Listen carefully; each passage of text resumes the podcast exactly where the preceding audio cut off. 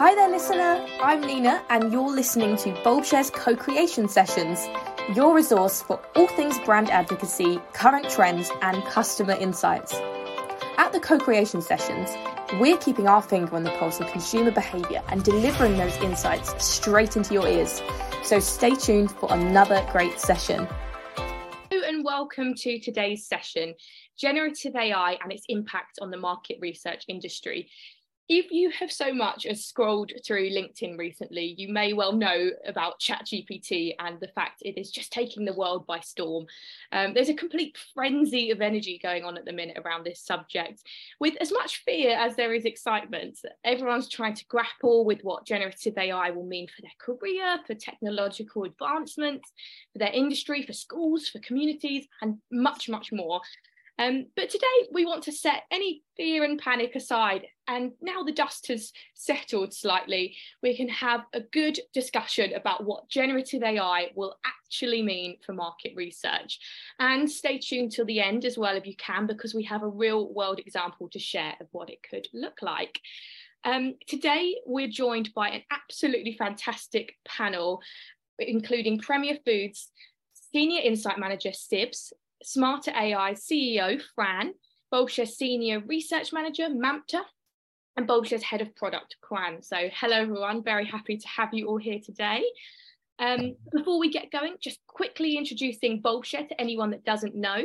Uh, puts customer voice at the heart of brands for insight, innovation, content, and advocacy, driving thousands of real-time responses from our global communities every day. We help the brands we work with create products, services, content, and campaigns with better market fit and more cut through with modern audiences. All right then, let's get into it, shall we? Um, to launch today's session properly, I think there's a big question we need to answer, and it's what is generative AI? Um, and this is where Fran comes in. Fran, it's great to have you here today. Um, Thanks, Nina. Analytical AI is widely used already in research, but today I'd love to know from you uh, how generative AI can be wielded. So, can you explain to us the difference between generative AI and analytical AI? Yes, absolutely. Um, thanks so much for the invitation, the opportunity, Nina. Um, I'm CEO of Smarter AI. Uh, what we do is we enable AI for everybody. So we're about putting these uh, models and the power of this technology at everybody's fingertips in business, not just the technical users. Um, and it's a real game changer. I'm sure everybody in the audience here has heard about generative. They've heard of ChatGPT. I'm sure we've all used it. We've seen use cases and thought about that in our business. And generative really is a new technology that just builds on the power of all the content of the internet, including text, images, and audio data. And the buzz is really around the fact that we now have this incredible simple user interface for creating high quality content, high quality graphics and video in seconds. And this didn't exist to the normal user even a couple of months ago. So it's a real game changer. And you asked about analytical AI and the difference between the two. I think that what AI has traditionally done over the last 30, 40 years has been about recognizing patterns and classifying data. And it's really been in the, the remit of data scientists and AI specialists who've been able to use that to create new data based on those patterns, based on existing data. But the game changer now for generative AI is very much that this is focused on creating new data. So it uses all the data that it has found and learned and trained on, which in essence is the broader internet. And it creates new data on the back of that. And it's a technique called un- unsupervised learning, where the model isn't given data that it understands before you start working on it, but it can actually generate new data that's similar to the data it was trained on. And that's what we all get very excited about because it can create stories, it can create blogs, it can create videos and images that in the past have taken us hours, days, even more. And now it can all be done in seconds. So it's a real game changer. Yeah, so exciting. And am I hmm. right in saying it uses large language models to generate answers to prompts? Is that how you describe it? Yeah, 100%. Large language models are a very specific type of AI, and they're trained on the vast lexicon of text data and data around on the internet to create these coherent and realistic answers to our questions. And I think when we talked about this previously, I, I, was saying the way I wrap my head around it is if you think of something like predictive text, it's a very simple version of what's going on, uh, mm-hmm. uh, using hugely educated guesses to anticipate the next uh, digit or word or piece of information and sort of recognizing those patterns. Um, and Fran, the obvious example of this, as you said, is Chat GPT. And we've all seen Chat 3. Um, I imagine everyone in the audience has had a little play around with it and had a go at it as long as they haven't uh, met that, sim- that sign where it says it's at capacity. Um, so, can you explain what ChatGPT specifically is, but also what we might be able to expect from GPT-4? Because I, am conscious of this discussion. Uh, everything could change in a matter of months when GPT-4 comes out. Yeah, it's a great, great question, Nina. I think we we've all been hit by the power of GPT-3 um, because, of course, there there were generative pre-trained transformer models before this. Uh, there was obviously one and two, which really didn't get into the public lexicon.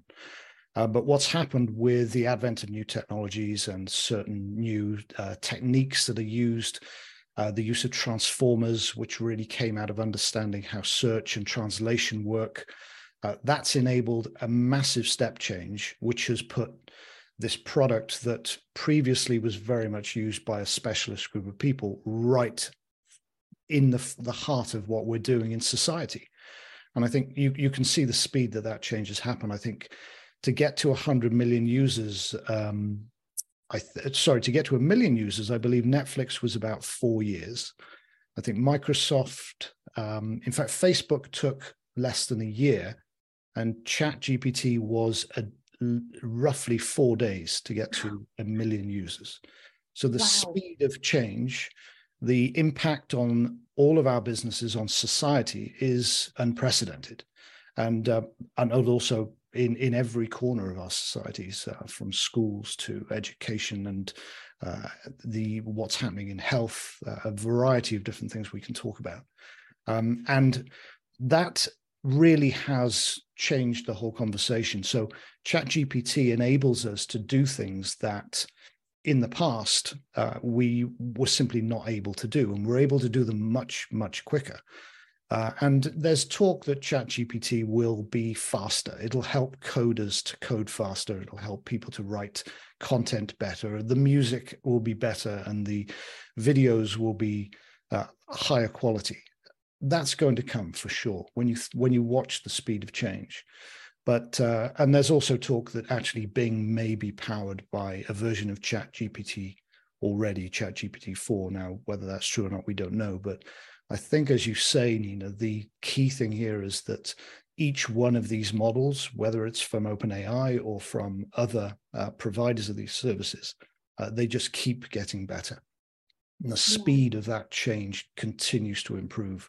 So I think uh, what we have now is something that truly is a game changer in almost every corner of society, and that will only continue to improve and to to change. And obviously, that does bring up both uh, positives and negatives that we need to be aware of, both as individuals, uh, as as workers in businesses, and as broader society. There's a lot of questions it raises. Absolutely. I love what you said about um, AI and generative AI. You might think of it as something that is only available to real specialists, but it's become so much more accessible. It, it's so true mm. that everyone has got access to it now. Um, and Fran, ChatGPT is one example of this. Um, and you mentioned it uh, that there are plenty of other tools out there as well. Um, and i think a lot of people would jump to thinking about copy generation sort of writing generation. A lot of people might use the example of something like um, you know chat gpt can you write me a rap in the style of william shakespeare or something? Mm. but there is so much more out there that's possible. Um, so, what other engines and tools are out there, and what other outputs can we get from generative AI beyond just those kind of simple copy based responses?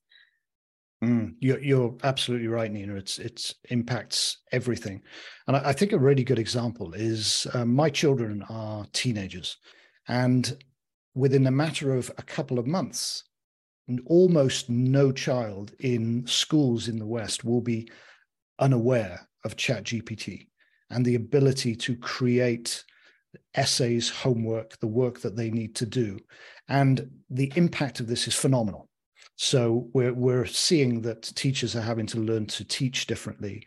Uh, exam boards and schools are going to have to react in a way that they never have because children will not be using the old skills. They will have to learn new skills to analyze and to look cr- creatively and critically at data that is being produced by these sorts of models. And I think, as you say, it's not just OpenAI's ChatGPT 3. You've got Google's BERT. You've got other very, very good models out there. Hugging Space, uh, Hugging Face has got some really good models um, in the text domain. And of course, now what we're seeing is the implementation of applications that go across different sectors and um, different types of data. So you can use a text prompt to create an image or a video or music. Um, one of my one of my developers in my team is a big fan of uh, heavy metal music, so he listens to a constant stream of AI generated heavy metal music that never stops, and he'll have it on in the background all the time, and he loves it. It would it would do my head in after ten minutes, but uh, the the potential and the possibility across, as you say, text, images, video, audio, the ability to code. So GitHub's uh, Copilot is a really good example of how these technologies are now enabling coders to uh, to access code much much faster, and that will only increase over time. I think we'll start to see coders become more like project managers in terms of how they manage the development of their own uh, code and their own projects because they won't need to do all you may want to think of it as manual labor. That a lot of the work that they will have done will be taken over by these kind of technologies. And uh, the the the possibilities are are endless. And i think it's really important to remember that chat gpt is just a very prominent very um, extraordinary game changer at this point. But there are many other models out there. I think just in the last couple of days, Elon Musk, who of course was one of the founders of OpenAI, um, is now putting a team together to create another version of it. And that's just one example. So I think that will increase opportunity for all of us in terms of uh, choices.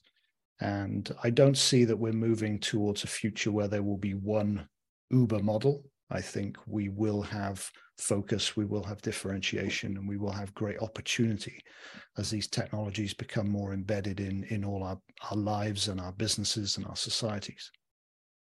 That's fascinating. And I really enjoyed what you were saying about um, schools. And I think a lot of us might initially resist um, hearing about the idea of it being used in schools and things like that. In the mm. same way, uh, we might initially uh, rail against it when we're thinking about how it applies to our jobs. But when you start thinking about the opportunities rather than the sort of restrictions around it, and mm. I suppose it's just the same as a calculator being used in maths. It's it's about how we now introduce new challenges um, in that respect, and and um, reshape our thinking to be more analytical to work out is the data that we're being provided um, uh, useful? Is it is it truthful? And we've talked about school but sort of what industries are going to be impacted by generative ai do you think? Um, well uh, what industry won't? Uh, everyone every everything. I think we're seeing it already. A lot of industries already uh, have embraced uh, chat gpt at an in- incredible level. So some of the the opportunities for finding local restaurants but also finding opportunities to actually cook particular recipes are being integrated in some of the the, the big um, online uh, food shopping sites. You've got uh, all sorts of opportunities around certainly in healthcare. So the potential for patients to have much more accurate diagnoses, personalized treatment plans. plans. Um, so patient health is huge in that respect. Um, and in terms of all all aspects of retail, um, finance, so the ability to improve risk management, fraud detection, um, investment decisions in finance, all these areas will be fundamentally transformed with these technologies, and um, it, it's really going to be I think we're at a stage where we will see businesses change very, very quickly, and it will be not a lack of opportunity, but a lack of creativity, which holds companies back at this point. The the opportunities are are significant. Absolutely. When we talked recently, there's a really brilliant example you gave as well about um, clothing companies generating, uh, you know, c- customers can generate something and ask um, the brand to make it on their behalf using generative AI. And uh, yeah. I love what you say about the need for creativity here. I think that's, mm. that's essential. It's such a huge tool at our disposal now. It's a um, great example, and it yeah. it also flows through. Uh, so the, the example you mentioned, uh, which we have for, for one of our customers, is the ability to identify images that customers are creating. And then because they've used AI on their whole uh, inventory, they're able to then recommend very, very specific products that match exactly what the customer has said that they want.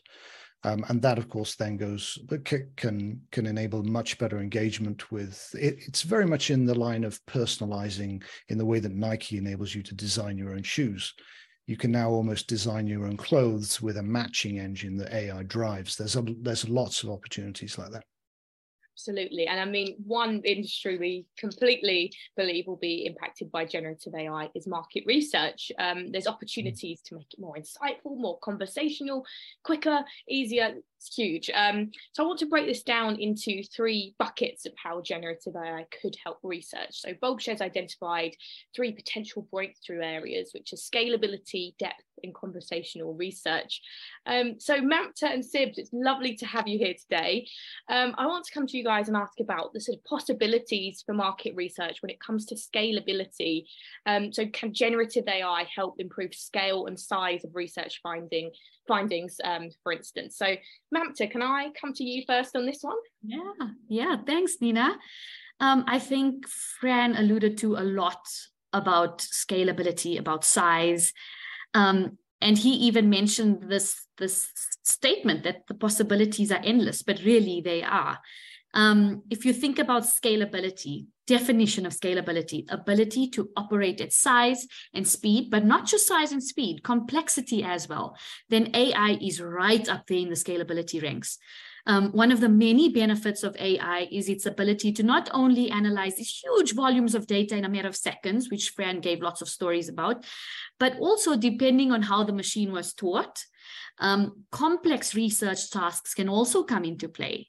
So, yes, to answer your question, Nina, um, scale size definitely come into play, but so does complexity of research projects. As we get more and more intelligent AI coming into play, more and more humans feeding into the AI, um, complexity coming, comes into play just as much as scale and size of research findings.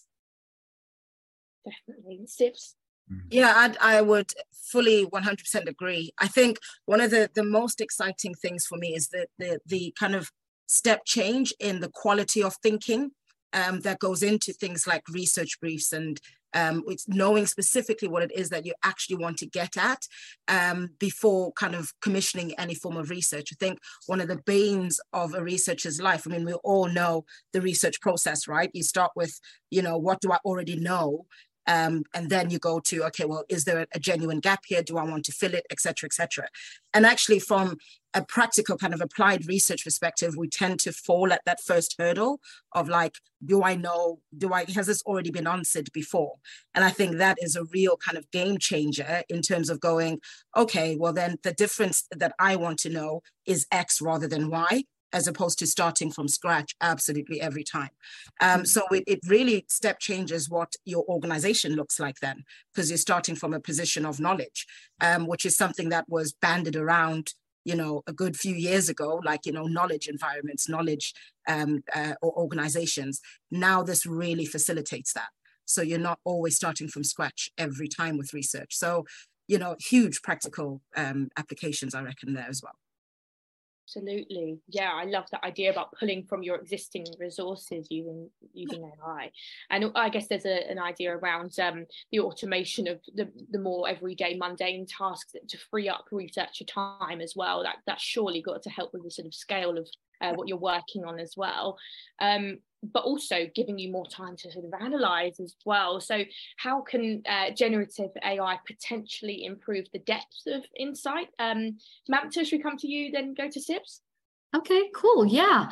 So, depth of insight. Um, my thinking is that AI, as it stands now, and it's very quickly improving and getting better and better at teaching itself and learning, but for now, I reckon that it can only get you as far as the glass ceiling when it comes to depth of insight.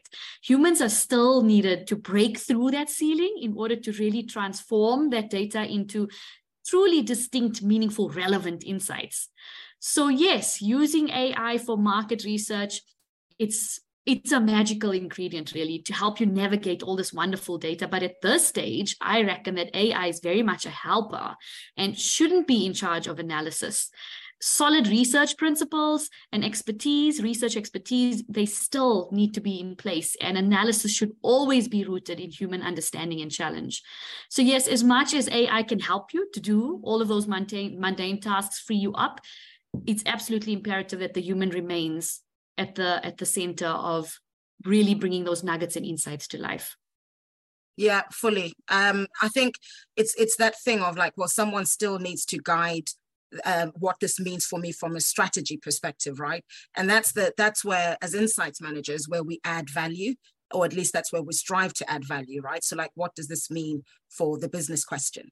Um and and whilst i i agree with you in the sense that whilst it was generative AI right now helps me make sense of things for me, I would you still need somebody to make things make sense for the business.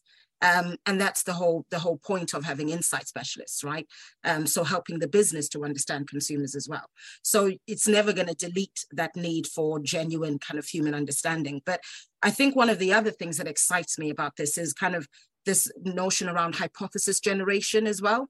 So having used it myself a, a couple of times, I kind of think agree 90% of the time I'd have thought of those things, but there's always that one or two things that it it it kind of makes me go, oh, hang on, that's actually very curious. I hadn't actually thought about that.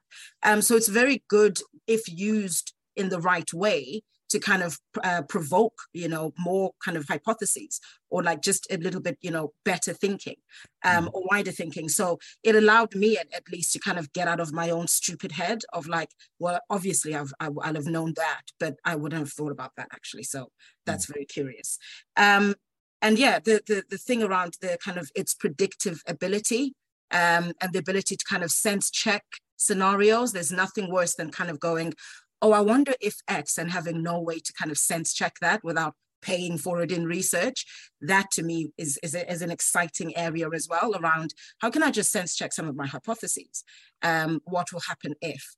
Um, so yeah many ways that even today in its current form you can begin to kind of get into that practice but will it replace the researcher? And what does it therefore mean human understanding?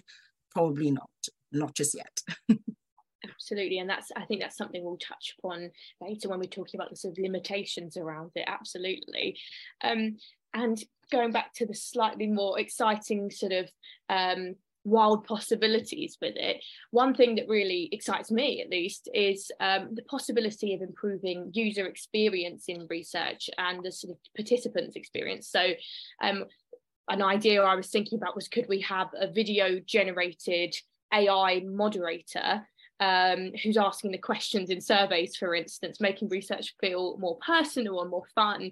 Um, Sibs, do you do you have any ideas around the sort of the scope for making research more conversational in that respect? Yeah, and I think this is probably uh, one of the endless possibilities because once you once you kind of sort that out, the kind of style at which we gather human understanding, almost from like a data um, perspective, then it allows you to, to really be able to retro understand what's going on at the kind of mental level by each kind of individual. So you'll only get from that much better insights, like so much better insights. And, and that's something that I think I'm excited about because from a um, from someone who then takes research and, and strategically applies research, it really means that we're step changing the game in terms of our understanding of how what's going on in people's heads you know a mm-hmm. survey is almost um, limited by its inability to be able to flex around, well, this person said that, they then let's probe on this. You almost have to predict everything that's going into a survey, even focus groups are, to an extent. You know, the, the moderator might be really good at flexing, but even that lies, um, you know, in the skill of the moderator. So, so to be able to get that level of flex that's almost at the individual level and then take that and synthesize it to a story game changing.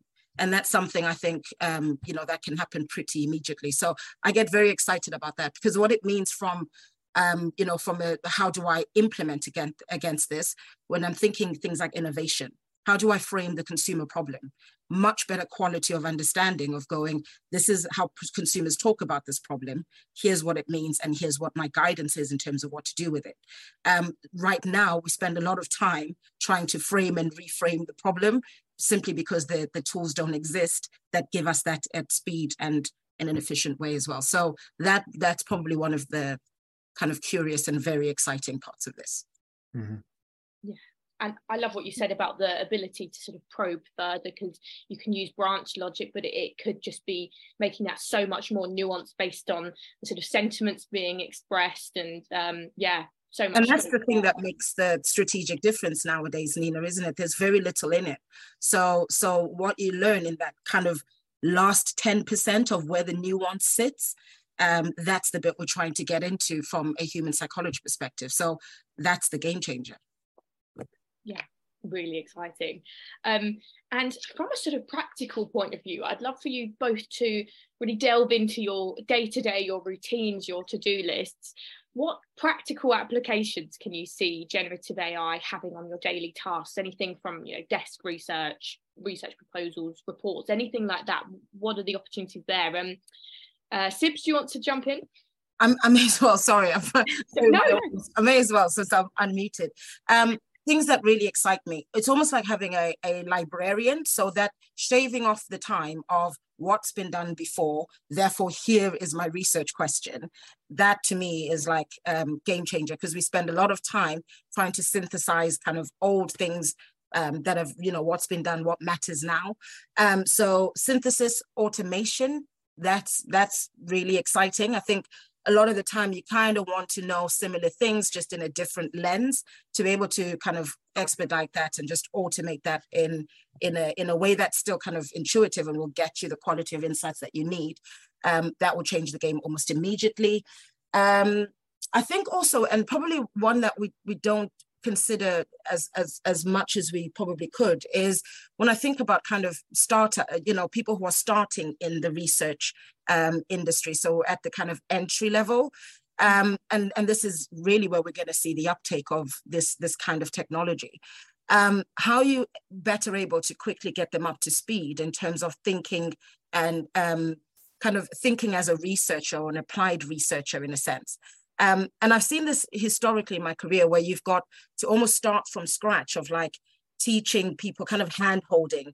This really enables people to kind of, um, particularly those entry guys that are like, you know, starting out in the field, it enables them to almost kind of learn how this works in their at their own pace in their own way it's so user friendly um, and then what you're left with is to kind of guide and mentor rather than you know new starter. Now we've got to start from scratch starting everything again. So so yeah and this all of this i can i think nina ladders up to that knowledge organization that has been the goal of many organizations. Is like we start from a position of we know our consumer and then we go from you know then then the rest is just that 10% of what it means for my business my brand and what i'm going to do about it.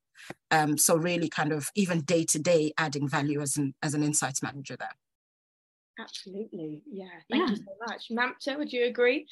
Yeah, uh, with all of that, but I'm going to bring a little bit of a the research supplier perspective in now, coming in from Bulbshare side. Um, but yes, all of that. And what can we do from a research supplier side to help support our clients like Sibs and Premier Foods? And so from research supplier point of view, there are a few examples that I can that I can think of, and I think they've been mentioned already by sub So for sure, desk research, Nina, you've mentioned it already. AI would be a giant time saver when it comes to desk research because that can take hours of research at time trawling through all of that data. Fran spoke about it up front as well, and still these AI summaries that are generated they can still be strategically and meaningfully used and interpreted by the researcher to suit whatever purpose they need it for. Another example, survey tools. Yes, we we are constantly developing templates, so on and so forth. But AI can definitely help to draft up some of these survey tools based on a core, intelligent, creative set of questions that you ask it. So again, what AI is doing is it's creating this massive time-saving springboard that researchers can jump off from. So it's setting the groundwork. It's helping save the researcher time.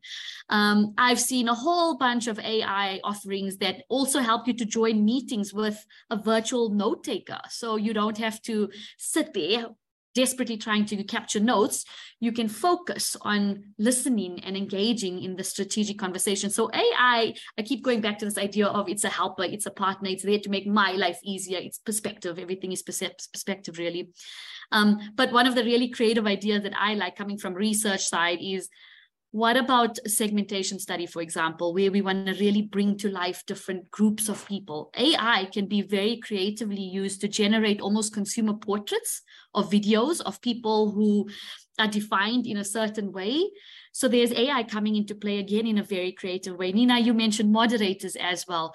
Um, I think one of the big market research benefits I can see um, um, around how AI can deliver super hyper personalized experience is through moderators, um, quote unquote, a human moderator that perfectly matches the profile of the people she's talking to. People feel more free, they feel more confident to open up to people who look like them, who sound like them, who behave like them. So AI can for sure, and to Fran's words, creatively be used to make our lives a lot easier day to day for sure. Mm. That's so exciting. Yeah, so promising. Thank you so much, yeah. Mamta. And I mean, that's some really exciting opportunities, but what about the sort of the drawbacks i suppose so i think firstly everyone's initial reaction to these strides in um, generative ai was fear, panic, maybe a bit of hysteria. It's hard to not get wrapped up in that sort of frenzy of working out what's this going to mean for my career?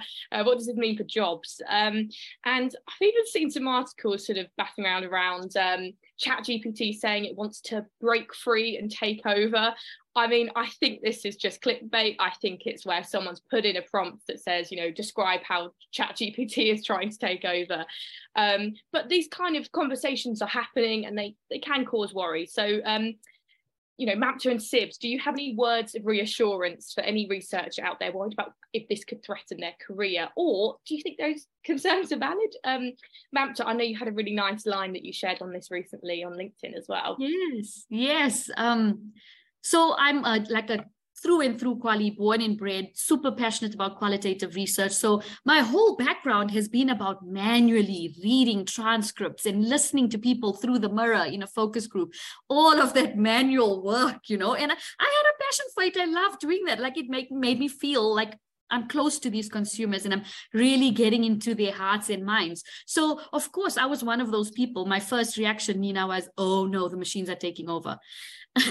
but thanks to Bulbshare and my, I would like to say AI infused day-to-day job here at Bulbshare, plus this really great quote that you referenced um, that I came across recently that, that really made me realize, and I mentioned this earlier, that perspective is everything. And here's the quote. AI will not replace you. A person who's using AI will replace you.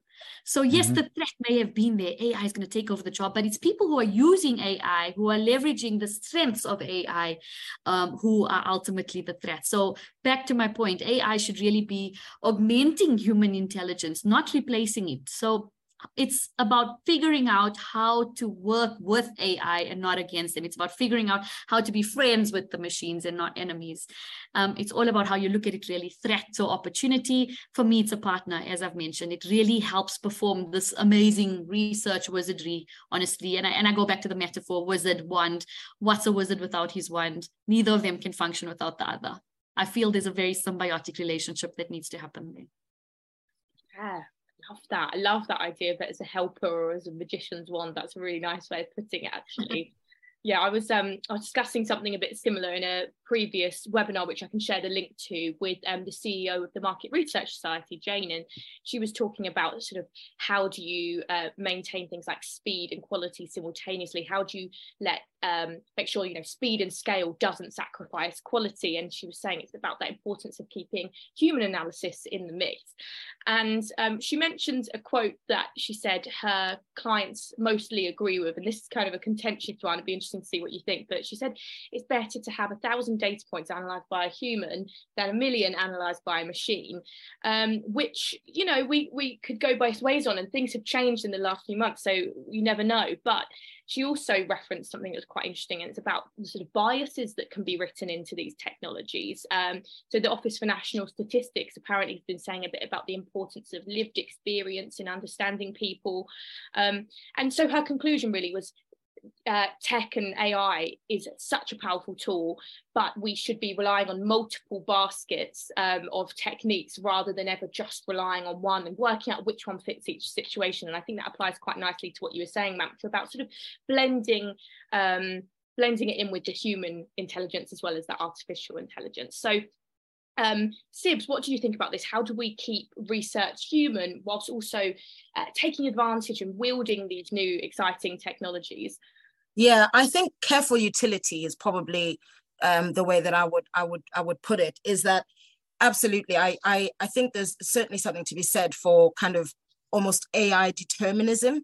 Um, that's probably one of the biggest kind of watchouts. If we're all kind of reading from that same hymn, how do you make the same lyrics sound like a different song? Um, so so that the human ability to think divergently is always going to be a necessity, I think um, and and a, and a differentiator, you know, from a win or lose. Um, so I think careful utility is probably what what I would go with there. In that utility, yes, because I agree with Mamta that the person who's using AI is more likely to re, um, to, to replace you than than the, the actual tech itself. Um, we're not, I don't think we're we're quite going to get there. We're in the game of human understanding, um, so you're always going to you know need a human at the heart of that somehow.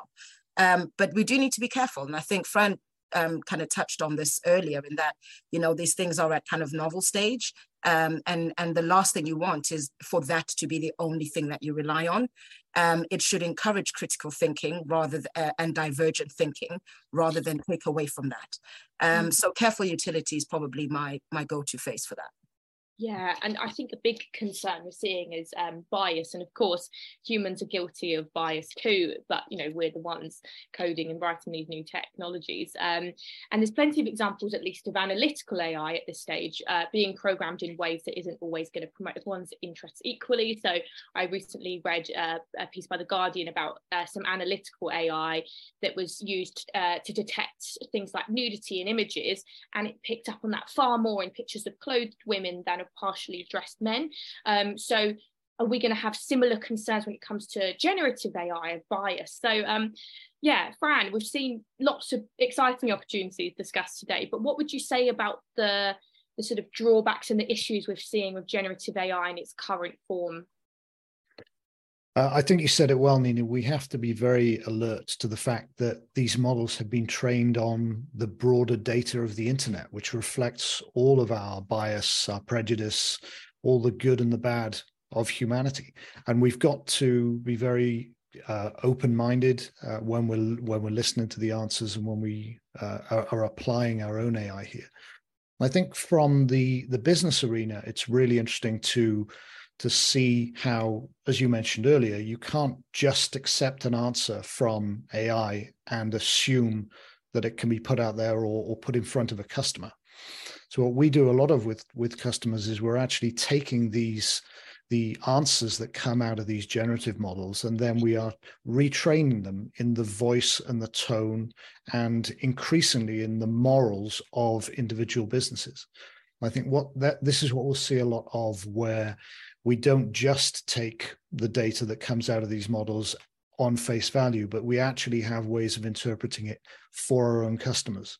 So we're we're now able to take data from a customer's um, basket in terms of how their customers engage and understand those customers and generate automatic emails to them that may be them promoting something, encouraging them to do something.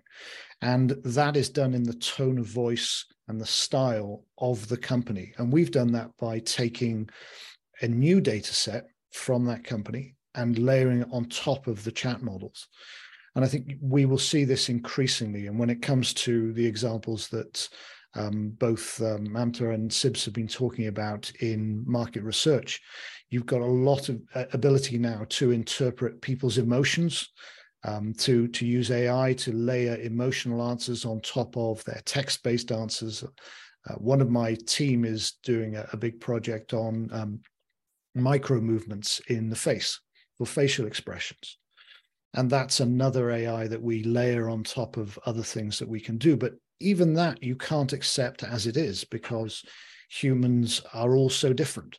Some humans will have a different facial expression when they are not telling the truth to, to others.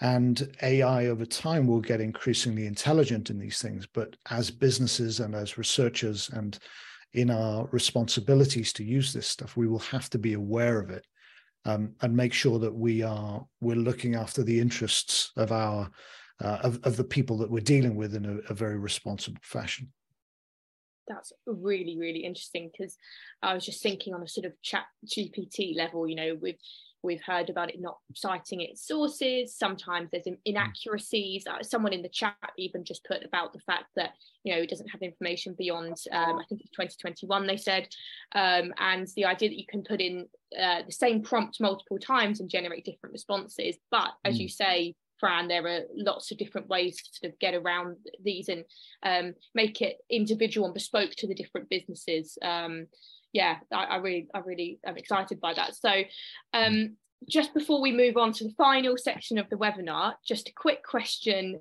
for you, Mamta. Um, what would you advise in terms of transparency when using AI and generative AI? Because is there this uh, expectation to disclose it, just like, um, well, would you disclose it or is it like any other software? So, for instance, you know, uh, designer using Photoshop. What are the guidelines at this stage, Mamta? guidelines yeah we're still building them as we go hey um like Sibs mentioned it's very much a novelty it's moving so quickly but yes guidelines are getting built personal opinion I don't necessarily believe there's a need to officially disclose use of AI when delivering reports to clients. Having said that, I've got a client with me on the webinar right now. I should be very careful what I say. Jokes aside, though, I think, as mentioned multiple times throughout this webinar, humans are key to ensuring that this AI, these outputs from AI, are used with integrity and that they're used with accuracy. The buck has to stop somewhere, right? Fran's mentioned you cannot just take AI and what AI gives you as the answer. They'll give you just the answer, but they won't give you the truth, is what I, I believe Fran mentioned. And, and I think there's a lot of weight in that. So the buck's got to stop somewhere, especially when it comes to market research, and it has to be with humans. So as long as market researchers use AI data meaningfully, they integrate it into reports intelligently, and they take accountability for the final deliverable to their clients, then I reckon the AI input should matter less than the human output. Amazing. Thank you so much, Mamta. It's really interesting response. Um, so, well, the final section of today's webinar is to look at a real world example of what generative AI could mean for research. Um, so before I pass on to Juan, who's been in wait for his section, sorry, Juan, um, who's going to explain this fully, I just want to set the tone for how promising this prototype is, in my opinion. Um, so picture this, Paris, the Bulbshare team, 48 hours. Um, in just two days, the Bulbshare tech and product team, assisted by some amazing and passionate clients of ours, identified a challenge in research that could be solved by generative AI. Um, so uh, fast forward a few hours and they've made a solution which is uh, generative AI integrated into the Bulbshare control panel to help you build surveys in no time. So having met at 10 a.m. on Thursday, they had a proof of concept by 3 p.m. on Friday, which is really exciting. Um, so, Juan, I think you're much better placed to explain this than I am, given you were there. I've got a bit of FOMO. Can you tell us how the day went? Yeah, thanks, Nina. So I think that before we, we start on the actual hackathon, I would like to tell a little bit more about the journey that Bulbshare had with AI in the past. So AI has been present on everything that we do for a very long time. We've been using AI to analyze images, do transcription of participant audio responses, look into translations because we operate like globally. We've also been doing like some facial coding, video analysis, etc., that leverage kind of like the power of technology and make it accessible to clients to, to perform more efficient research and essentially get better outputs. Once we started looking at the landscape for generative AI, we got really, really excited. We saw the recent developments that were happening on this on this technology, and we thought that it was a great opportunity for us to to jump on the same on the same boat and start thinking about how we could be using generative AI in in the Bulbshare platform. So the first thing that we did was to, to look at, at our roadmap, so our source of truth for, for product development. We were looking at what initiatives we already had in our pipeline and start thinking on how we could be using generative AI to, to leverage or to essentially improve what we were currently planning and try to, to think differently and outside the box uh, and implement something that it was going to be changing the way that we, we normally operate.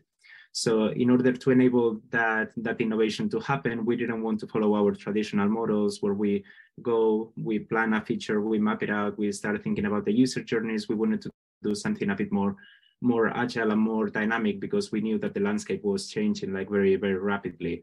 So we went about doing a hackathon in a bit of an unusual fashion because we didn't involve like multiple teams. It was just essentially our team together with different client stakeholders that help us during the journey.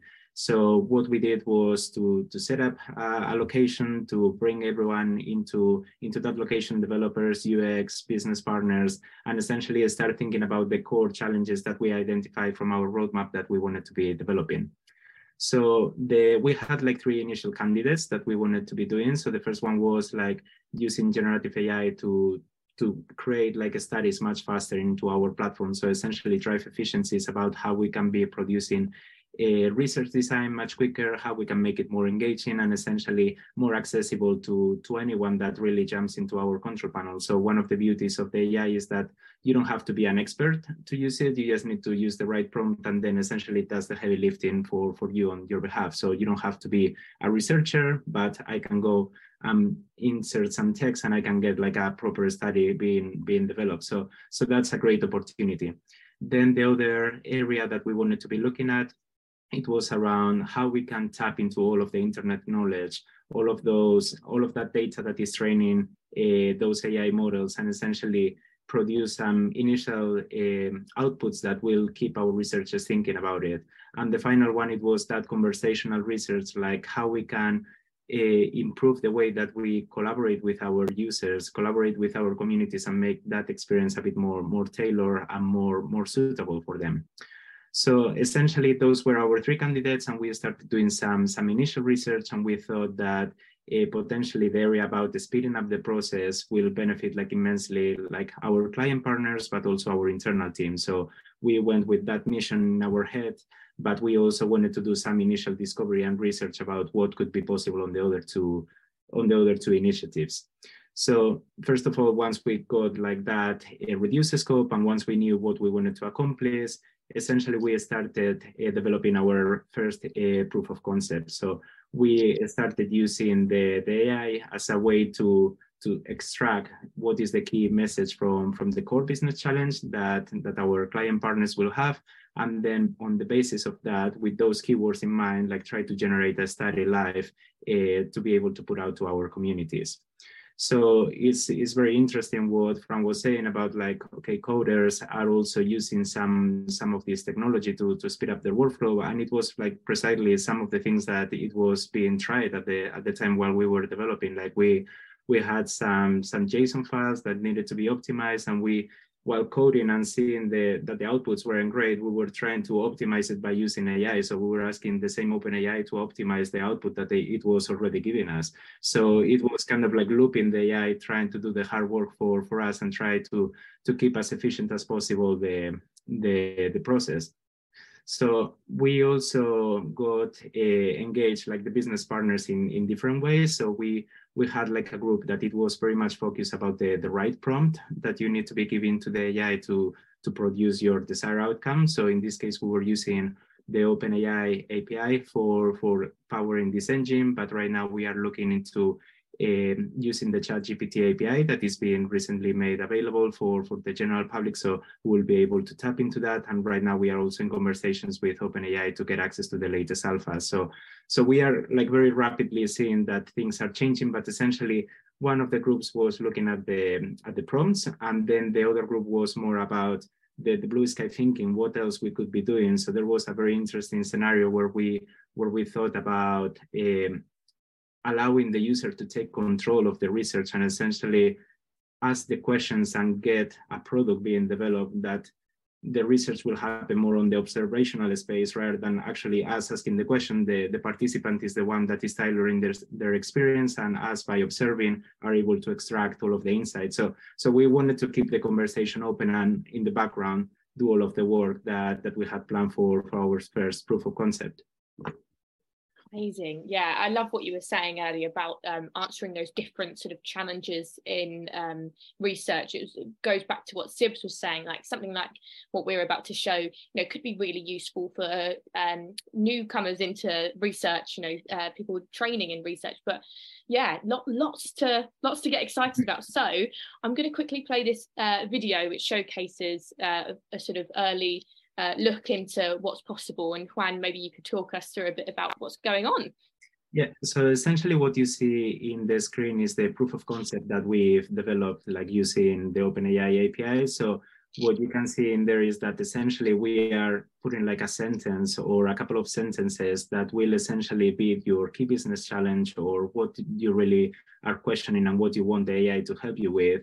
And essentially on the back of those two sentences, we are coming up with a research design that answer actually that business challenge. So obviously we know about all of the limitations that the AI has, that it doesn't replace the human, it doesn't replace the researcher. And we wanted to make it like, so you can customize everything like once you are doing that initial request. So all of the, the images that you see in there taken uh, from the keywords, all of the different questions, the options, etc. you can custom tailor them as you go on the on the on the website so you're able to see that you have a short description that introduces your brief that is uh, essentially using your key business challenge as a way to formulate that but you also can see all of the different questions that get generated with all of the options etc we've also used uh, the DALL-E api that is also provided by openai to generate images for topics that weren't really really easily accessible to to get some images uh, from from the general like websites like copyright free imagery. So we we use the, the DALL-E to be able to generate some of the images and also we overlapped it with some of the existing sources for images that are the most popular ones to be able to produce an experience that it will generate images but also it will allow you to have like a full gallery to make your your content more more exciting. So in terms of uh, the benefits for for the researchers and also for the people that are not so familiar with the research is like the the speed in which you will be able to create those studies so it will revolutionize the way that you will be creating content in our platform because you will have like a a basic framework that you can build upon. And also we are looking into implementing ChatGPT API to be able to iterate those studies. So one of the most powerful things that we've identified is that you can be training or refining those initial outputs. So even though you have like a, a, very basic structure, if you see something that you don't like, so for example, I would like to have more open-ended questions, or I would like to have a question that asks participants to record a video, we can modify the research without you actually thinking about how do I configure it in the best way, how do I come up with the best questions, and essentially your survey will be custom tailored to, to what you really want. So, so that is like very exciting opportunities that we could be taking for for this proof of concept and taking it forward. But but yeah, this is what we what we've managed to achieve in those few hours that that we've spent uh, looking into into what was even possible. Yeah, and um, we're running really close on time because obviously there's so much to talk about here today. But Juan, quickly, what's next? If this is what's possible in just a few hours uh, what's the future of generative ai and research tech? And is there any any kind of hints from bulbshare that you can share? So so yeah i think that there is like a lot of different opportunities. As we said like there is the conversational research that excites me like a lot. Like we want to custom tailored to, to follow up with participants live as they respond those, those questions, how we can make the experience better, but also an opportunity that we really want to, to make a, an improvement onto is like how do we make sure that the models that we are using are relevant to the people that we are talking to so in Bulbshare we've been collecting a lot of data from multiple different clients communities across the globe and we really want to take all of that data and, and use it to to power the the insight and essentially our tool we don't want to get the basic of what is available on the internet. We already have tons of data that we could be training our models and essentially producing something that is a bit more bespoke.